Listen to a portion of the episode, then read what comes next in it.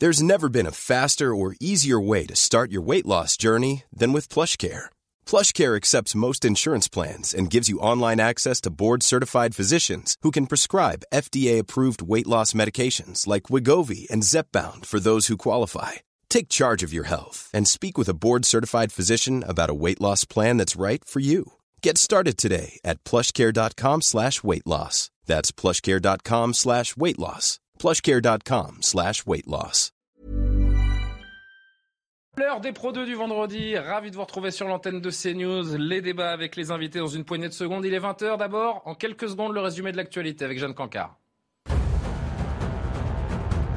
Les négociations entre Moscou et Kiev patinent selon le chef de la diplomatie russe. Une proposition que nous avons remise aux négociateurs ukrainiens il y a cinq jours reste sans réponse, a déclaré Sergei Lavrov, autre homme de Vladimir Poutine, le chef de la délégation russe, qui a lui indiqué qu'une nouvelle session de discussion s'était déroulée aujourd'hui. Une rencontre entre le pape François et le patriarche orthodoxe russe prévue au mois de juin a été annulée. Le souverain pontife s'est expliqué en déclarant que cela aurait pu prêter à confusion, une allusion manifeste à la guerre en Ukraine. Cette réunion aurait été la deuxième de l'histoire entre les chefs des deux plus grandes confessions chrétiennes. En France, dans l'affaire dite du viol au 36 quai des Orfèvres, les deux policiers ont été acquittés en appel. Depuis trois semaines, ils étaient de nouveau jugés pour le viol en réunion en 2014 d'une touriste canadienne à l'ancien siège de la PJ parisienne. Trois ans après leur condamnation en première instance à sept ans de prison, les deux individus ont été déclarés innocents et sont ressortis tout à l'heure libres du palais de justice de Créteil. L'heure des Pro 2 avec Elisabeth Lévy ce soir, comme chaque vendredi, directrice de la rédaction de Causeur. Bonsoir, chère Elisabeth. Renaud Girard est autour de la table, grand reporter, chroniqueur international pour le Figaro. Bonsoir, à vous. Bonsoir Patrick Roger, comme chaque vendredi aussi, directeur général de Sud Radio. Plaisir de retrouver Jean-Louis Bourga un, un vendredi. Merci, cher Jean-Louis, d'être euh, présent. Ça ne vous a pas échappé, il reste 4 heures quasiment pile avant la fin de la campagne officielle. Emmanuel Macron et Marine Le Pen ont tout donné dans cette dernière ligne droite, en parallèle d'une série d'interventions dans les médias, notamment sur CNews. Hein. Le président sortant a tenu un dernier meeting aujourd'hui à Figeac, dans le département du Lot, qui a voté massivement pour lui hein, il y a 50. Son côté, Marine Le Pen, à droite de l'écran, qui était euh, aussi sur le terrain. Elle a mis un point final à sa campagne à Abbeville, dans la Somme, où elle est arrivée en tête du premier tour devant son adversaire. Deux extraits pour commencer, l'un et l'autre. Marine Le Qui tire le bilan de sa campagne quand Emmanuel Macron rappelle que rien n'est encore joué. Ce qui m'intéresse, ce sont les Français. C'est la France, c'est pour eux que je me bats, pas pour moi. Euh, donc euh, voilà, quelle que soit la manière dont je sors de cette campagne, ça n'a pas beaucoup, euh, encore une fois, d'intérêt. mais j'ai fait la campagne que je souhaitais faire. Et ça déjà, c'est une grande satisfaction.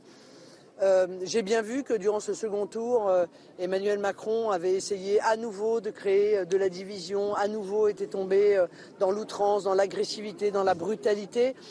en me brutalisant, il brutalise en réalité aussi les millions d'électeurs qui votent pour moi. C'est un trait de son caractère. Ce trait de caractère s'aggravera si par malheur Emmanuel Macron est réélu. Il faut que chaque Français y pense. Vous l'avez compris, rien n'est joué. Et donc ce que j'attends de vous, dans les heures et les jours qui viennent, et jusqu'à la dernière seconde, c'est de vous mobiliser, de convaincre. Patrick Roger, c'est l'heure des dernières images, des dernières sorties. Euh, est-ce que c'est justement ces dernières images, ces derniers éléments de com peuvent encore faire bouger les lignes? Oui, euh, peut-être un petit peu parce que euh, rien n'est joué, dit Emmanuel Macron. rien n'est joué. Euh, non, mais il veut toujours mobiliser jusqu'au bout. Et, même si, en fait, la plupart des, des sondages le donnent vainqueur, après, même s'il gagne, l'importance de l'écart sera aussi déterminante, probablement aussi pour la suite. Donc c'est pour ça qu'il a intérêt beaucoup à mobiliser. Et puis après, sait-on jamais, parce que quand même depuis quelques années, on assiste à un bouleversement total de, de l'échiquier en fait politique. Hein. On l'a dit déjà à plusieurs reprises, des partis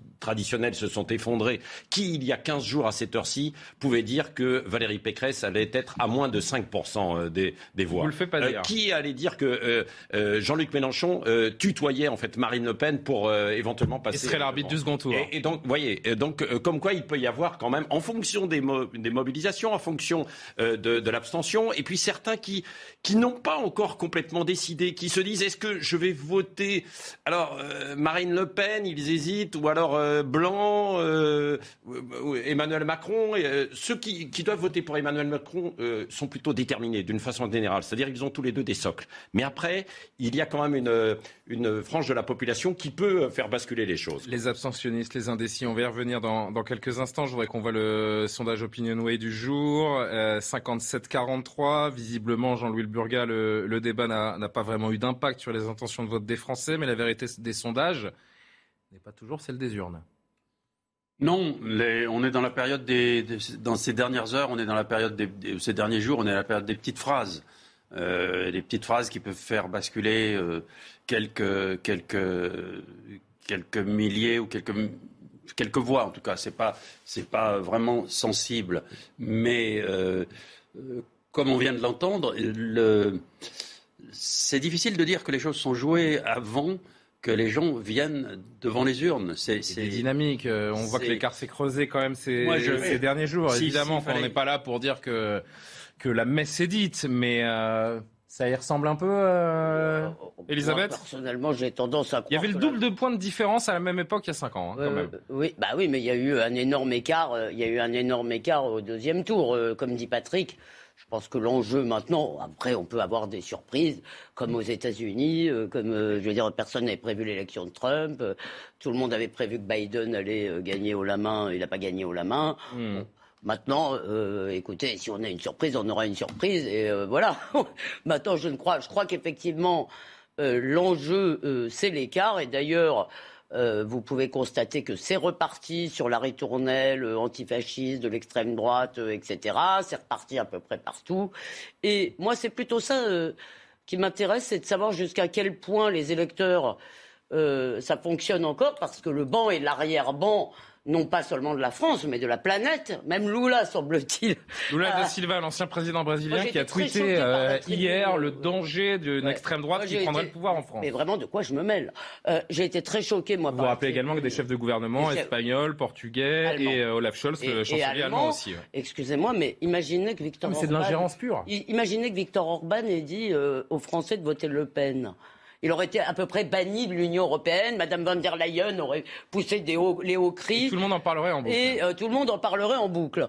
Donc là, si vous voulez, et moi je trouve ça très malsain en fait. Je trouve qu'il y a une ambiance un peu macartiste qu'on commence dans les journaux à regarder. Qui n'a pas appelé Et je finis là-dessus. Par mhm. exemple, je vois que dans l'édito du Monde, qui ne dit pas exactement qu'on est en 40, mais qui dit quand même que l'heure est très grave, que euh, euh, si ces gens arrivent au pouvoir, il y aura des violences contre des pans de population, en gros, euh, des agressions de musulmans, c'est ça qu'ils veulent dire, hein, ils le disent pas. Bon, si vous voulez, je trouve ça. Je a annoncé la mort. la mort, bon, on l'a déjà dit, mais féministes. Je, je trouve qu'il y a un climat un peu macartiste, si vous voulez, où on commence à faire la traque de ceux qui n'ont pas appelé à faire barrage de leur corps. Ce que, ce que j'ai retenu également de ce que vient de dire Elisabeth Lévy, euh, Renaud Girard, l'enjeu c'est l'écart. Ça c'est vrai que c'est intéressant. En vrai c'est Patrick qui l'avait dit. Ah bah, Patrick l'avait dit aussi. En tout cas, si elle finit, si Marine Le Pen finit cette élection dimanche au-dessus de 45%, ce sera, je me dis, tout de même une forme de victoire pour elle et peut-être donc par conséquent une part de défaite également pour Emmanuel Macron. Est-ce que vous partagez cette analyse? Il y a vraiment un enjeu autour de l'écart qu'il y aura entre les deux. Oui, bien sûr, parce que si elle fait par exemple 40... Et elle pèsera beaucoup plus dans la suite. Oui, si elle fait par exemple 46%, euh, donc elle augmente son score de plus de 12%, de 12 points par rapport à 2017, donc c'est considérable. Elle peut prétendre et de dire, ben, en fait, la droite, l'opposition, c'est moi, il n'y en a pas d'autre opposition. Elle peut euh, prétendre jouer euh, ce rôle. Si en revanche, elle est en dessous de 40, elle ne pourra pas prétendre jouer ce Mais je crois que euh, Emmanuel Macron, quand il a dit mobilisez-vous, il avait peut-être en tête les élections législatives. Parce qu'il y a quelque chose qu'il faut rappeler, c'est la Constitution française. Emmanuel Macron nous a dit effectivement, il avait raison d'ailleurs, que les textes étaient au-dessus de nous. Euh, nous sommes dans un état de droit. Voilà. Eh bien, c'est la Constitution qui encadre d'ailleurs cette élection. C'est la Constitution qui encadre cette élection. Eh bien, la Constitution, on ne le dit pas assez, il y a un article 20 mhm. qui dit le gouvernement détermine et conduit la politique de la nation. Donc en fait, c'était très curieux de voir, euh, si vous voulez, Emmanuel Macron et euh, Marine Le Pen parler d'histoire de, de subventions au logement ou aux handicapés. Ce sont des matières qui ne dépendent absolument pas du parce que le candidat part du principe que de la, République lui apportera la majorité. Voilà, mais il part de ce principe-là. Mais c'est pas euh, simplement, pas de source. Simplement, j'aimerais le rappeler. Et je constate que dans le débat, on n'a pas du tout parlé des enjeux institutionnels. Mmh. Alors, est-ce que euh, on le supprime, ce poste de Premier ministre Mais vous savez qui détermine et conduit la politique. Je vous ai presque entendu avant l'heure, puisque dans, dans, allez, dans une vingtaine de minutes, on fera un thème sur une éventuelle cohabitation euh, au terme de cette présidentielle. Donc, euh, et, si, en discuter, et si, c'est pour ça que Jean, Jean-Luc Mélenchon voulait devenir Premier ministre, ça va avoir une majorité. Donc ça va être l'enjeu. Ah, bien sûr. Si il y a un Premier ministre de cohabitation, ou si euh, il doit, euh, Emmanuel Macron doit faire euh, son Premier ministre, il ne gagne pas la majorité à l'Assemblée nationale, il doit faire un gouvernement plus mmh. élargi, eh bien, le Premier ministre a un rôle très important, et on reviendra un petit peu à l'article 20, en sachant qu'évidemment, le président est le chef des armées, le président signe les traités, négocie les traités, mmh. donc il est le chef de la diplomatie, mais le reste, le toutes ces histoires de, de, pouvoir d'achat, c'est le Premier ministre. Je voulais juste ajouter deux informations. L'une qui m'est donnée par notre amie Françoise Degois qui nous regarde, qui me dit que Justine Trudeau a, appelé aussi euh, à faire barrage. À faire barrage. Je vous dis, il manque que le Dalai Lama et le pape. et non, et une autre, une autre, un autre élément. Une phrase, dire en français, une phrase, Emmanuel Macron lui-même, Emmanuel Macron lui-même a fait de, euh, euh, du score de l'extrême droite, comme il est convenu de dire, le critère de sa réussite ou pas. Au début de son mandat, il a dit si euh, je ne fais pas baisser l'extrême droite pendant ce mandat, euh, euh, ça lui a été euh, on lui a fait la remarque d'ailleurs pendant l'entre-deux tours, je crois. Ce sera un échec. Et juste, Julien Drey a dit tout à l'heure, il a dit, il a dit tout à l'heure, en 2002, personne n'imaginait, puisque Jean-Marie Le Pen a fait 20%, qu'on aurait un jour un candidat d'extrême droite, mais bon, je pense évidemment que c'est pas la même, à ce score. Mais bien sûr que si, moi j'en étais sûr, parce que j'étais sûr que ce qui s'est passé, c'est qu'on n'allait absolument pas s'intéresser à ce que demandaient les électeurs de Le Pen et pourquoi ils votaient Le Pen, qu'on allait s'en foutre, et c'est ce qu'on a fait. C'est l'heure du bilan. Écoutez euh, Emmanuel Macron tout à l'heure sur euh, CNews, au micro de Loïc Signor, le bilan de son quinquennat et puis de ces 15 derniers jours également. J'ai été honoré de servir le peuple français. J'ai été fier de ce que nous avons fait collectivement. Et donc tout ça me conforte dans l'idée que nous avons la, la capacité à affronter ce qui, ce qui sera devant nous. Donc ce ne sont pas tant des regrets que de l'expérience, au fond, que j'ai acquise et que je veux mettre au, service du peuple pour faire les choses différemment, parce que l'époque est différente. Qu'est-ce qu'on tient de cet entre-deux tours C'est très joli. Oui. Qu'est-ce qu'on tient, du plan de Jean-Luc Thomas qu'on te salue par ailleurs? Non, ce que, c'est pas ma question. ce, qu'on retient, c'est que finalement, euh, un peu comme le disait en fait Renaud tout à l'heure, c'est vrai qu'on n'a pas eu euh, dans, ces, dans cet entre-deux tours euh, un véritable débat sur ce que l'on veut de la France en fait de, demain. Euh, ça, ça a manqué. On a et pourtant, le président candidat nous parle d'un choc de civilisation. Mais c'est vrai, c'est vrai. Mais et, malgré ça, en fait, on ne l'a pas abordé parce que euh, les débats n'ont pas été suffisamment sereins pour ça. Parce qu'on est dans une présidentielle de l'amertume. On n'est pas dans une présidentielle de l'enthousiasme. S'il y avait de l'enthousiasme pour voter pour tel ou tel candidat, et d'ailleurs, bien sûr. On est dans l'élection du rejet aussi, c'est ça. Bah, bien sûr ce matin sur Sud Radio, juste une petite promo, on avait une des questions en fait en, ligne autour de ça. Est-ce que votre vote, quel qu'il soit, sera un vote d'adhésion, un vote de rejet, vote contestataire On vous a répondu rejet? Et globalement, en fait, c'est du rejet, quoi. Donc, euh, on est on est dans ce schéma. Et, dans ce schéma, on n'a pas réussi non, non, plus à positionner dans l'entre-deux tours. Peut-être parce que c'était le, match retour d'il y a en fait euh, euh, cinq ans, que Emmanuel Macron n'a pas réussi à faire baisser Marine Le Pen on, est allé sur ces mesures techniques, probablement aussi parce qu'il n'y a pas eu de véritable campagne. Euh, on y reviendra peut-être, mais moi, euh, moi, j'ai en fait, j'ai euh, pour d'autres raisons, j'ai un avis en fait quand même très mitigé sur sur cette campagne, sur la longueur et sur tout ce qui a été fait. qui a eu Jean-Louis, qui a eu la, stratégie la plus efficace ces derniers jours, selon vous? Si on parle de stratégie, il faut, revenir à une petite analyse du, débat. Et là, on, peut se poser quelques questions sur la stratégie de Marine Le Pen euh, dans la façon dont elle a organisé elle-même une partie du débat. C'est elle qui avait choisi le premier thème. Il y a eu des choses qui m'ont étonné. Par exemple, le, socle, le socle, la, révolution de, de, Marine Le Pen et de ses, adhérents de, ce parti, c'est de, dénoncer l'immigration, dénoncer l'insécurité. C'est un thème qui, curieusement, euh, a dérivé tout au cours du débat et on en, a parlé euh, à, la fin du débat. Donc là, il y a des questions à se poser sur la stratégie de Marine Le Pen. Mais pendant sa campagne, c'était la même chose. pendant, pendant toute sa campagne. Non, mais elle a, eu, elle, a eu, elle a eu tout de même euh, une sorte de paratonnerre pendant un certain temps qui s'appelait Éric Zemmour. Ce paratonnerre a disparu. Et à partir du moment où il a disparu, Marine Le Pen, on a eu l'impression qu'elle se resserrait sur des choses qui ne feraient pas peur. Voilà. Maintenant, j'aurais, si on a le temps, je voudrais dire. 15 secondes. elle n'a pas attaqué sur, le bilan. Elle aurait pu attaquer. Mais c'est ce qu'on répète, c'est ce qu'on répète à l'envie depuis 48 heures. Immigration et le bilan, c'est qu'à vouloir paraître apaisée et ne pas être dans l'invective, elle en a oublié qu'elle aurait pu faire beaucoup plus mal au président. Ah, voilà, il veut me répondre et vous lui coupez tous la parole. Alors vous savez quoi, c'est moi qui vais couper la parole à tout le monde puisqu'il est 20h15, mais je vous, je vous la redonne dans 50 secondes. Mais d'abord, honneur à Jeanne Cancard pour l'actualité. Et vous en parlez, Julien, c'était son dernier meeting de l'entre-deux tours. Emmanuel Macron s'est rendu aujourd'hui à Figeac, dans le département rural du Lot, qui a voté massivement pour lui il y a cinq ans. De là-bas, le président sortant a prôné la réconciliation entre les villes et les campagnes, accusant son adversaire Marine Le Pen de provoquer, elle, la haine et la division. Et la candidate RN, elle, a choisi son fief des Hauts-de-France pour achever sa campagne en déplacement à étapes dans le Pas-de-Calais, à quelques encablures du Touquet. Marine Le Pen a notamment dénoncé le projet de son adversaire de repousser l'âge de départ à la retraite à 65 ans. Une dernière sortie auprès des Français qu'a suivi notre journaliste politique Yohann Musaï.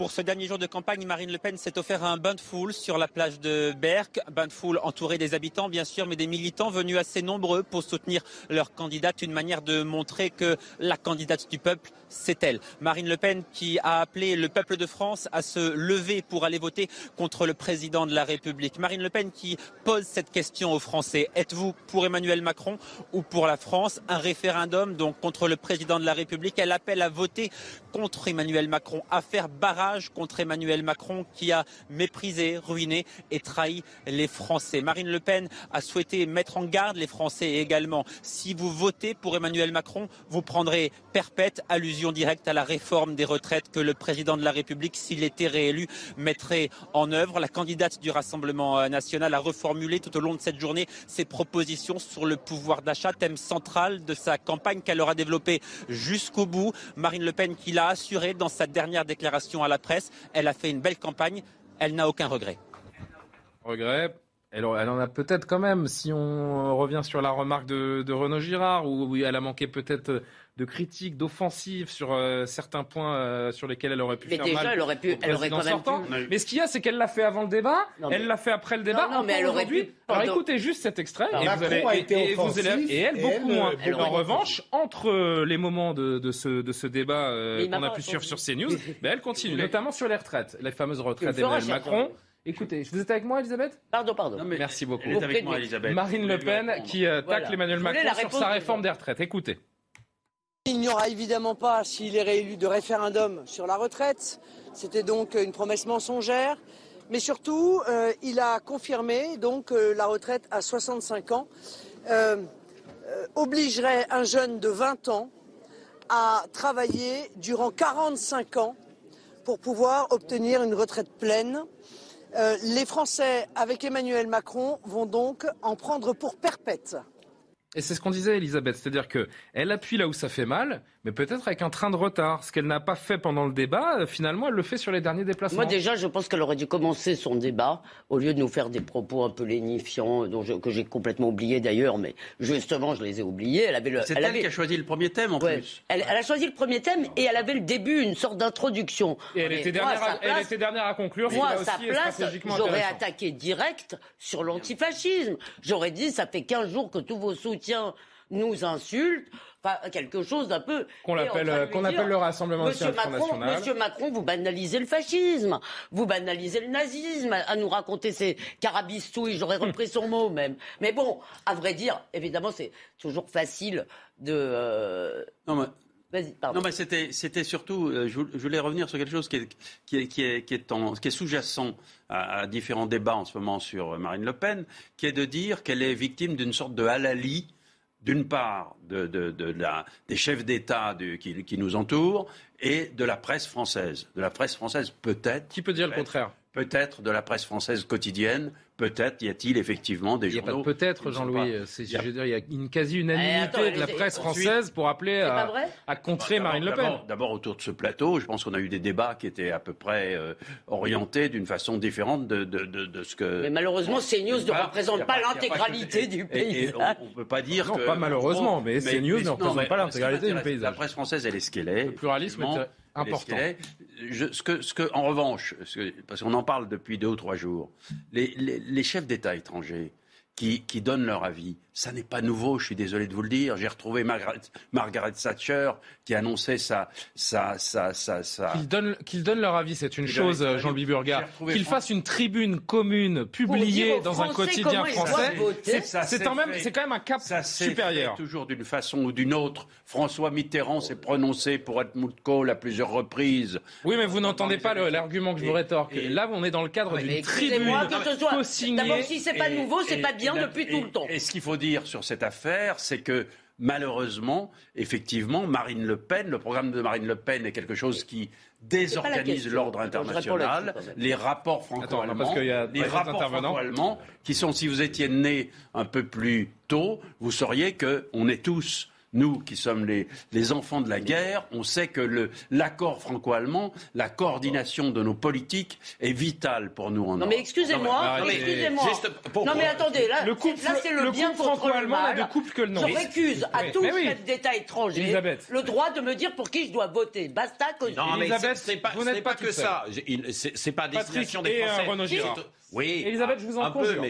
Il faut bien voir aussi les choses. Déplaçons la caméra et mettons-nous en fait à l'étranger. Pour à l'étranger. Et puis les journalistes qui travaillent pour la presse étrangère, qu'est-ce qu'ils montrent en fait à l'étranger? Ils montrent euh, ce que vous récusez, euh, c'est-à-dire euh, l'extrême droite, etc. Mais eux présentent en fait comme Marine Le Pen étant porte-parole de l'extrême droite et que l'extrême droite est aux portes du pouvoir, à une marche du pouvoir en France. C'est l'image qui est renvoyée à l'extérieur. C'est l'image qui est renvoyée. Bien sûr, bien Donc forcément, tous ces chefs d'État, alors ils le savent aussi, mais ils jouent évidemment euh, sur... Ben oui, ils, ils jouent sur ce registre en disant danger pour la France. Et comme le dit euh, Jean-Louis, ils sont inquiets aussi pour les institutions internationales. Parce que c'est vrai que Marine Le Pen, elle l'a dit, elle veut secouer ces institutions internationales. D'accord ou pas d'accord, mais en tout cas, elle veut, elle veut les secouer. Trouvé, j'ai trouvé, si vous voulez, que stratégiquement, nous, nous sommes des journalistes, des observateurs neutres de la vie politique, dont je ne suis pas un spécialiste, je suis plutôt un spécialiste de l'international, mais j'ai regardé le débat et j'ai trouvé qu'en fait, euh, Marine Le Pen n'attaquait pas, contrairement à ce que vous avez dit, là où ça faisait mal. Bah ah bah elle a dit, elle a attaqué sur les retraites principalement. Or, Emmanuel Macron a quand même de très bons arguments sur les retraites. Il a un, argument. Parce qu'elle a été traumatisée par ce qu'elle a fait il y a cinq ans et elle n'a pas voulu attaquer. un argument très solide sur le financement de ces retraites et un argument très solide sur la robotisation qui progresse en France et un troisième argument très solide euh, pour Emmanuel Macron, c'est qu'on vit plus longtemps. Trois très, très, très bons arguments pour Emmanuel Macron.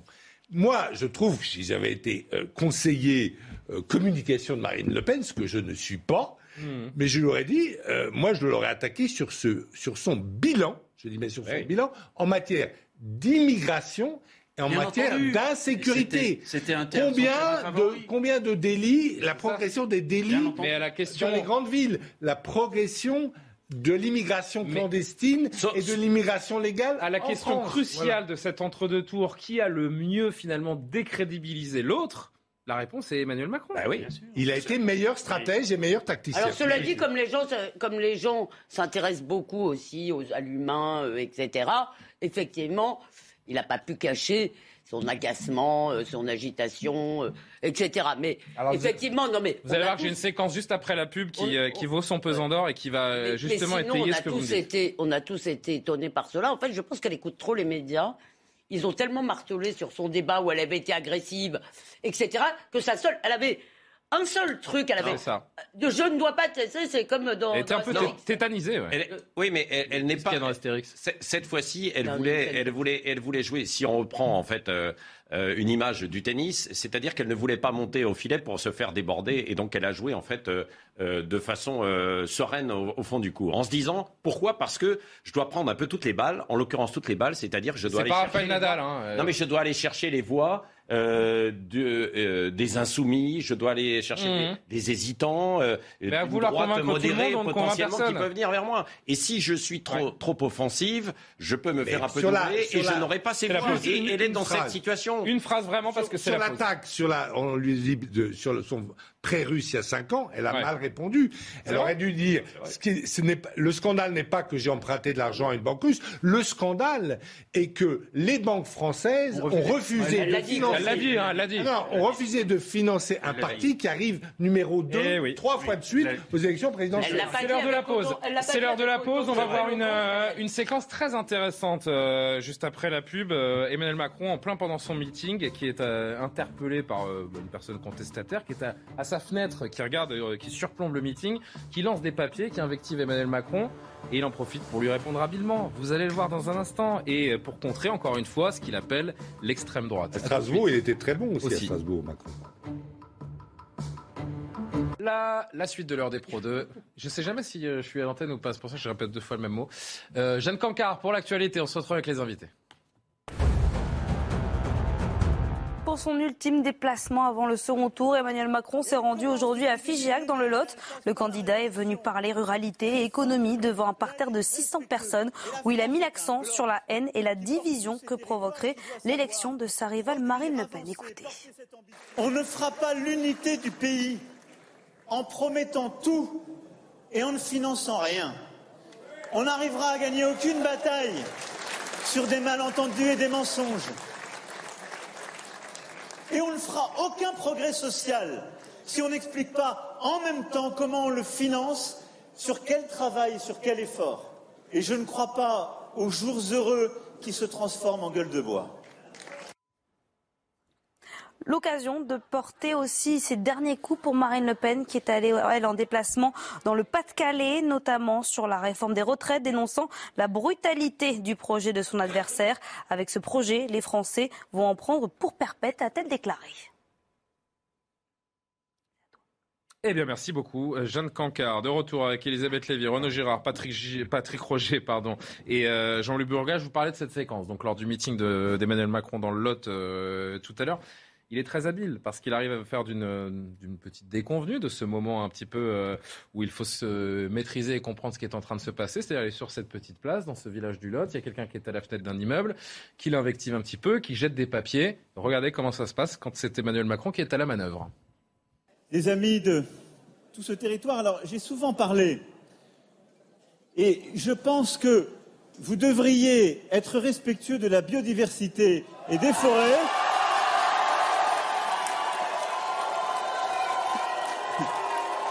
Non, non, non, non, tous les, et tous les combats, tous les combats sont bons et, et, alors, non, non, alors, je vais, d'abord, je vais vous dire, euh, on n'est pas, non, non, ne sifflez personne. Moi, je crois au respect. Alors, il y a beaucoup de choses parfois qui sont dites.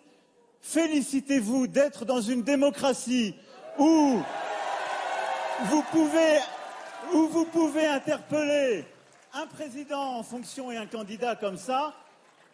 Et, j'espère que ça pourra continuer. Parce que le 24 avril, avec une autre candidate, ce sera un autre choix. Écoutez. Il est très habile. Il est très habile. Non mais il renverse une situation. Il renverse une situation admirablement. Bah, bien sûr que si. Après, vous, avez le droit de ne pas partager complètement votre Évidemment. Et c'est pour ça que c'est intéressant de, de vous entendre. C'est pas très difficile. D'abord, il est très séducteur, Emmanuel Macron. S'il rencontrait 100% des Français, il serait peut-être élu avec 100% des voix. Tous les gens qu'il voit se laissent un peu prendre par son charme. Mais et par ailleurs, il est en terrain conquis, c'est plus facile. Mais cet argument est... Euh, avec cette personne qui jette les papiers à la fenêtre et qui l'interpelle, il est pas en terrain conquis, il retourne la situation. oui, mais enfin, il y en a un, si vous voulez, qui... voilà. Euh, et puis alors en plus, je trouve ça très hypocrite, ce truc de dire tout le temps, ne sifflez pas, nous sommes dans le respect et la bienveillance pour ces fascistes et ces nazis. Vous voyez euh, euh, Ne dis pas comme ça, mais on vous a compris. Non, mais, il a pas dit. Non, mais pardon, il, commence. Dit pas du tout comme non, ça.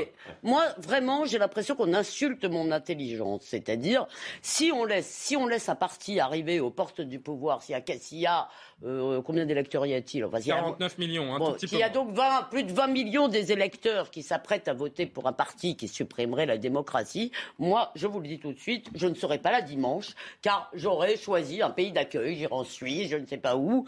Mais si, le, si même s'ils sont pas au pouvoir, s'il y avait euh, euh, un, tel, un tel parti qui avait le droit de se présenter, qui existait dans notre champ politique, qui était un des premiers partis de France, et que nous restons là de viser aimablement c'est qu'on est fou. Donc ça suffit. Jean-Louis Burga. En dehors, en dehors de son habileté, moi, ce que je voudrais souligner, c'est que, et je suis certain que ça joue pour bon nombre d'électeurs, c'est qu'on a un personnage qui a une forme éblouissante, qui est, qui est jeune, qui est, qui est capable de tenir meeting sur meeting, réunion à l'Élysée, voyage, etc., etc. Et je crois. La vision de la France, ça passe après. Hein. Et je crois que la, la, vision de la France, ça peut passer un peu après.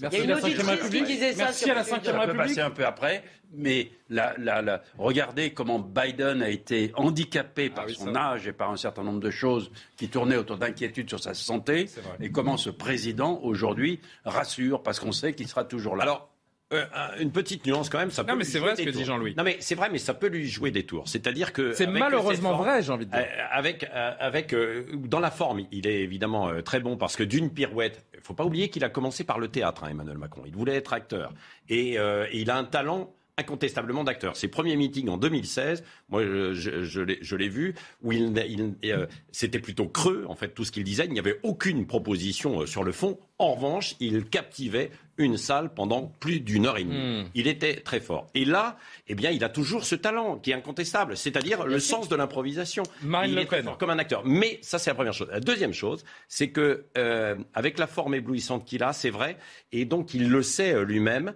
il en joue un petit peu trop, et c'est ce qui lui euh, joue des tours et, qui donne son ton arrogant. elle est pas en méforme non plus, professeur, et, qui, et, qui du coup énerve et nourrit beaucoup une colère, hmm. parce que quand il dit l'extrême droite se nourrit de la colère des gens, c'est son carburant. Euh, il le dit en permanence, haineux euh, et, compagnie. Ben, qui alimente aussi euh, cette colère? La question, elle est là. Mmh. Qui alimente cette colère? Il en est probablement euh, responsable, en partie. Et, il le sait, parce qu'il énerve en fait beaucoup. Parce qu'il parle avant tout aux gens qui se portent bien. Ça rappelle cette question que des confrères lui ont posée en disant ce serait la faute de qui si, Marine Le Pen passait? Il a répondu ce serait la faute des Français et des Français. De la France, oui, mais alors, et une autre partie de la France se sont rejetés. Alors, juste une, quelque chose. Vous allez pouvoir dire quelque chose, cher Renaud Girard, mais comme il faut que j'avance également sur les extraits sonores, je vais d'abord vous faire entendre. C'est peut-être la punchline du jour de Marine Le Pen. C'est sa dernière forte formule donc pour qualifier et provoquer euh, le président sortant. Écoutez et on continue d'en discuter. La question n'est pas là. La question euh, euh, qui est très importante, c'est qu'il faut que chacun conçoive que dimanche, il y a un choix fondamental.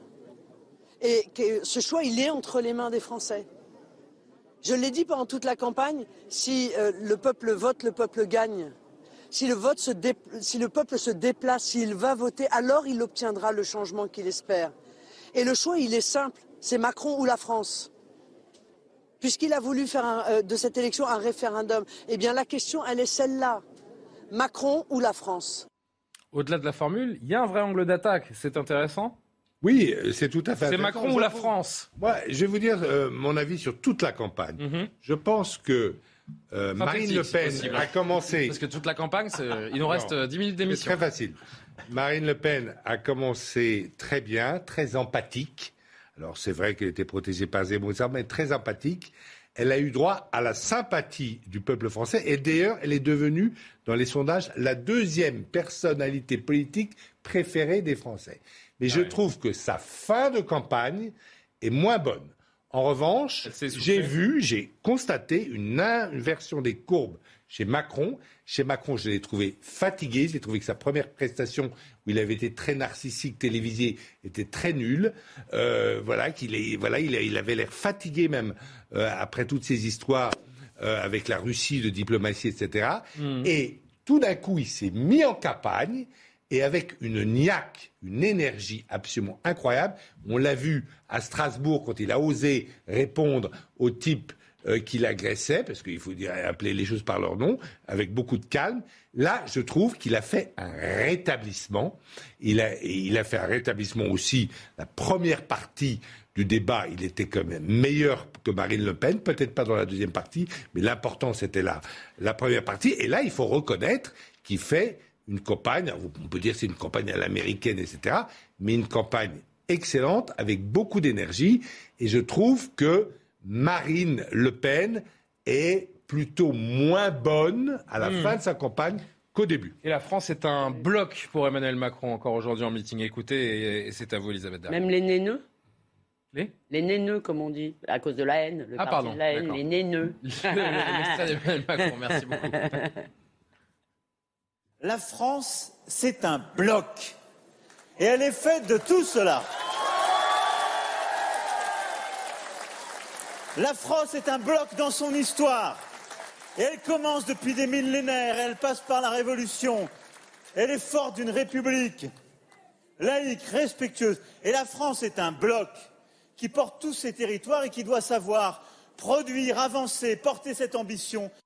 C'est l'objectif qu'il a eu là depuis 15 jours, euh, avant ce face à face, c'est de mettre en avant des choix de société, de vision non mais moi j'en ai un peu. Euh, d'abord, euh, il faut faire attention avec ce thème de l'unité. La politique, c'est pas fait pour euh, effacer les conflits, c'est fait pour les civiliser et pour leur donner une forme politique. C'est un combat civilisationnel justement. Oui, non mais la politique, c'est pas fait pour que tout le monde soit d'accord, qu'on soit tous dans une grande union. Ça, que ce fantasme commence à m'énerver, si vous voulez. Ce fantasme de l'unité, toutes les sociétés sont divisées. Il y a des classes, des communautés, des groupes, si vous voulez, des territoires. Donc ça un peu d'utopie n'a jamais tué personne. Mais non, hein. c'est pas une utopie, c'est une utopie affreuse, votre ah truc sans conflit. Le conflit, c'est ah la bah vie. Ah bah, évidemment. la guerre, vite. C'est ça la politique. S'il n'y a, pas de politique, s'il n'y a pas de conflit.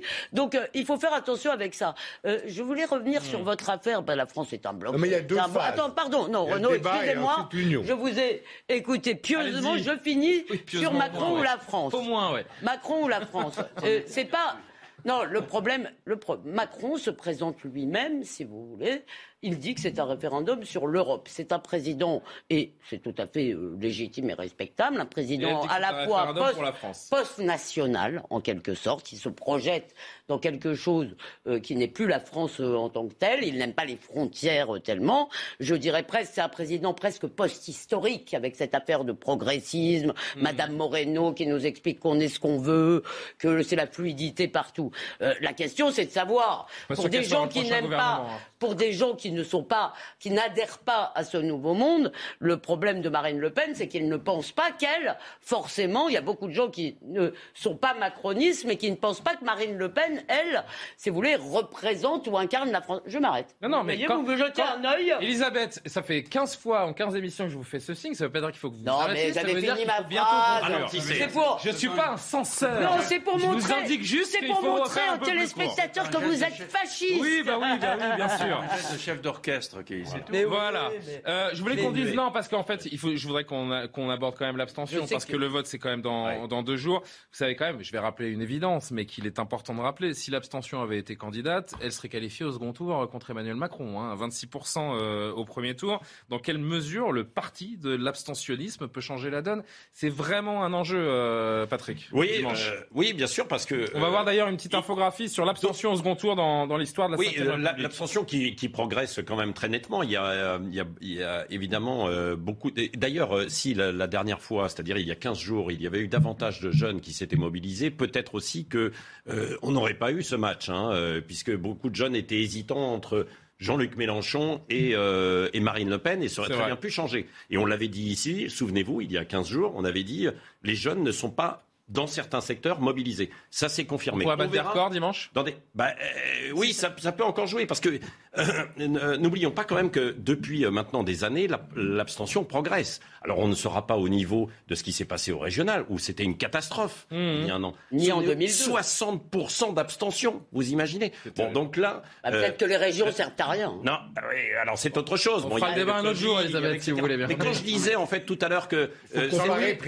d'abord et ensuite vers vous. Quand je disais que cette présidentielle était euh, une présidentielle de l'amertume et pas de l'enthousiasme et de la passion, c'est ce qui va probablement conduire aussi à une abstention qui risque d'être plus forte. C'était quand la dernière présidentielle de la passion ben, Je pense que c'était 2007. Bah oui. je pense que c'était 2007, peu importe. Euh, L'élection de Nicolas Sarkozy. Oui, parce qu'il y avait un enthousiasme. Avec vous. Ça fait 15 ans quand même.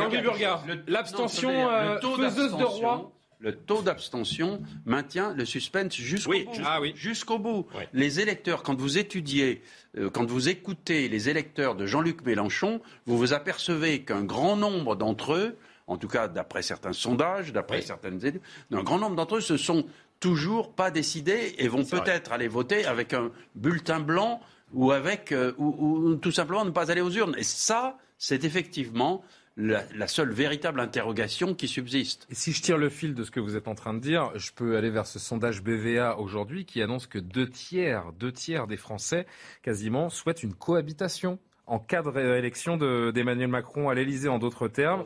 Deux, tiers du panel espèrent une cohabitation à l'issue législative, un désir qui entre en écho évidemment avec les récents propos de Jean-Luc Mélenchon qui a dit dans cette formule qui va devenir très certainement célèbre élisez-moi Premier ministre. Alors on verra dans deux mois, pardon. Ce sondage, pardon, j'ai le droit de parler. Ce sondage il vient de me donner la parole, mais, bon, Ce, que contredit vous derrière. ce que euh, Elisabeth Lévy nous a dit, c'est-à-dire qu'en fait les Français visiblement veulent après cette grande période de débat une sorte d'union nationale, c'est-à-dire que le parti d'Emmanuel Macron. On peut lire ça comme la suite du barrage à Emmanuel Macron aussi. Et sur l'abstention, il y a quelque chose qu'on peut dire. C'est, vous avez montré des statistiques très intéressantes qui disent qu'en 69, il y avait encore plus d'abstention. Parce qu'à l'époque, il y avait un communiste qui s'appelait Jacques Duclos qui avait dit euh, c'était bonnet blanc et blanc bonnet entre Poher et Pompidou. Poher le centriste comme Macron, Pompidou la droite euh, gaulliste.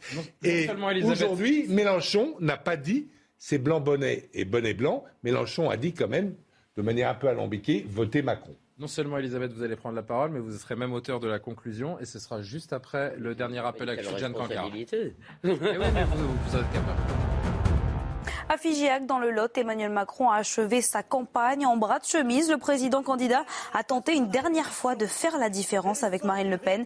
Le 24 avril, ce sera un référendum pour ou contre l'Europe, un référendum pour ou contre la République laïque, unie et indivisible, a-t-il déclaré devant un public majoritairement acquis à sa cause.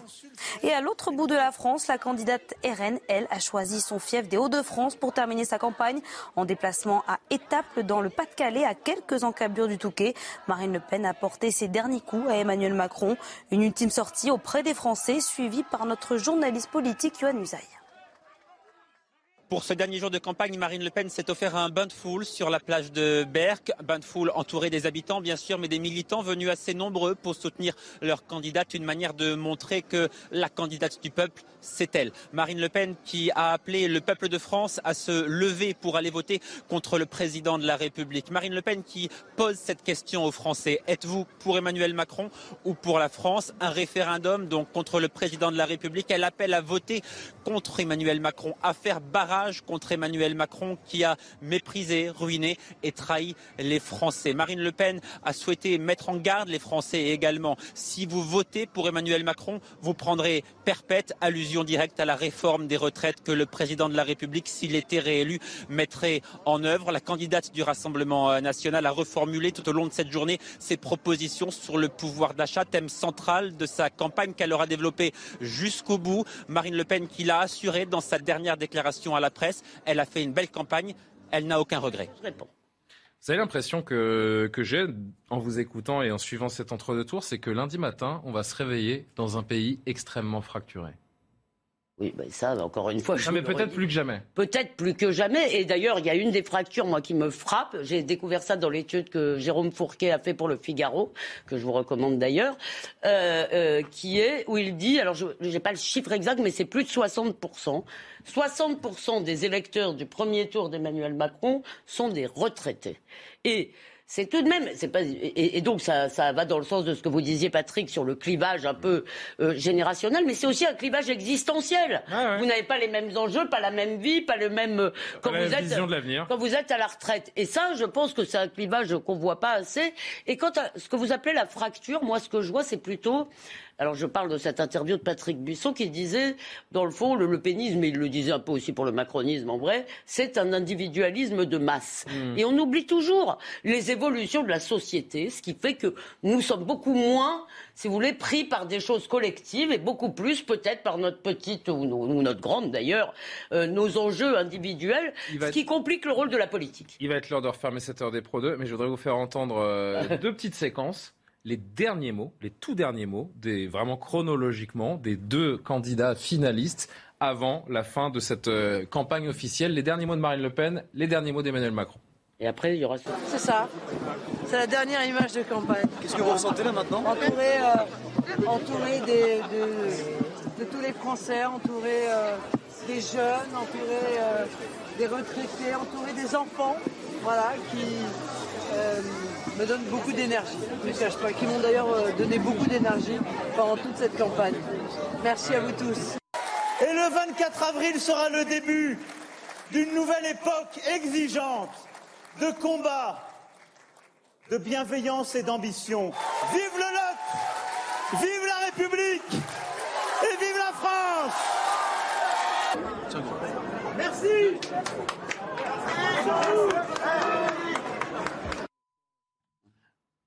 voilà, les derniers gestes d'Emmanuel Macron. Qui a le mieux conclu? Allez, 5 secondes chacun. Juste pour dire que, pour une fois, je veux dire du bien de Marine Le Pen. Je trouve que Marine Le Pen a apporté quelque chose dans cette campagne, c'est qu'elle est arrivée enfin à déposer le lourd sac à dos qu'elle avait sur les épaules, c'est-à-dire qu'elle est passée du, Front National au Rassemblement National. On va les mettre dans les, archives, dans les archives celle-là. L'héritage de son père, l'héritage de son père est enfin déposé. Moi, je pense il a fait très long. Euh, euh, le, le, le, vote, le résultat dépend aussi un peu des classes moyennes. On n'en a pas beaucoup parlé, mais euh, très important. Non, moi, juste un mot pour dire que finalement, c'est une campagne qui a ses imperfections.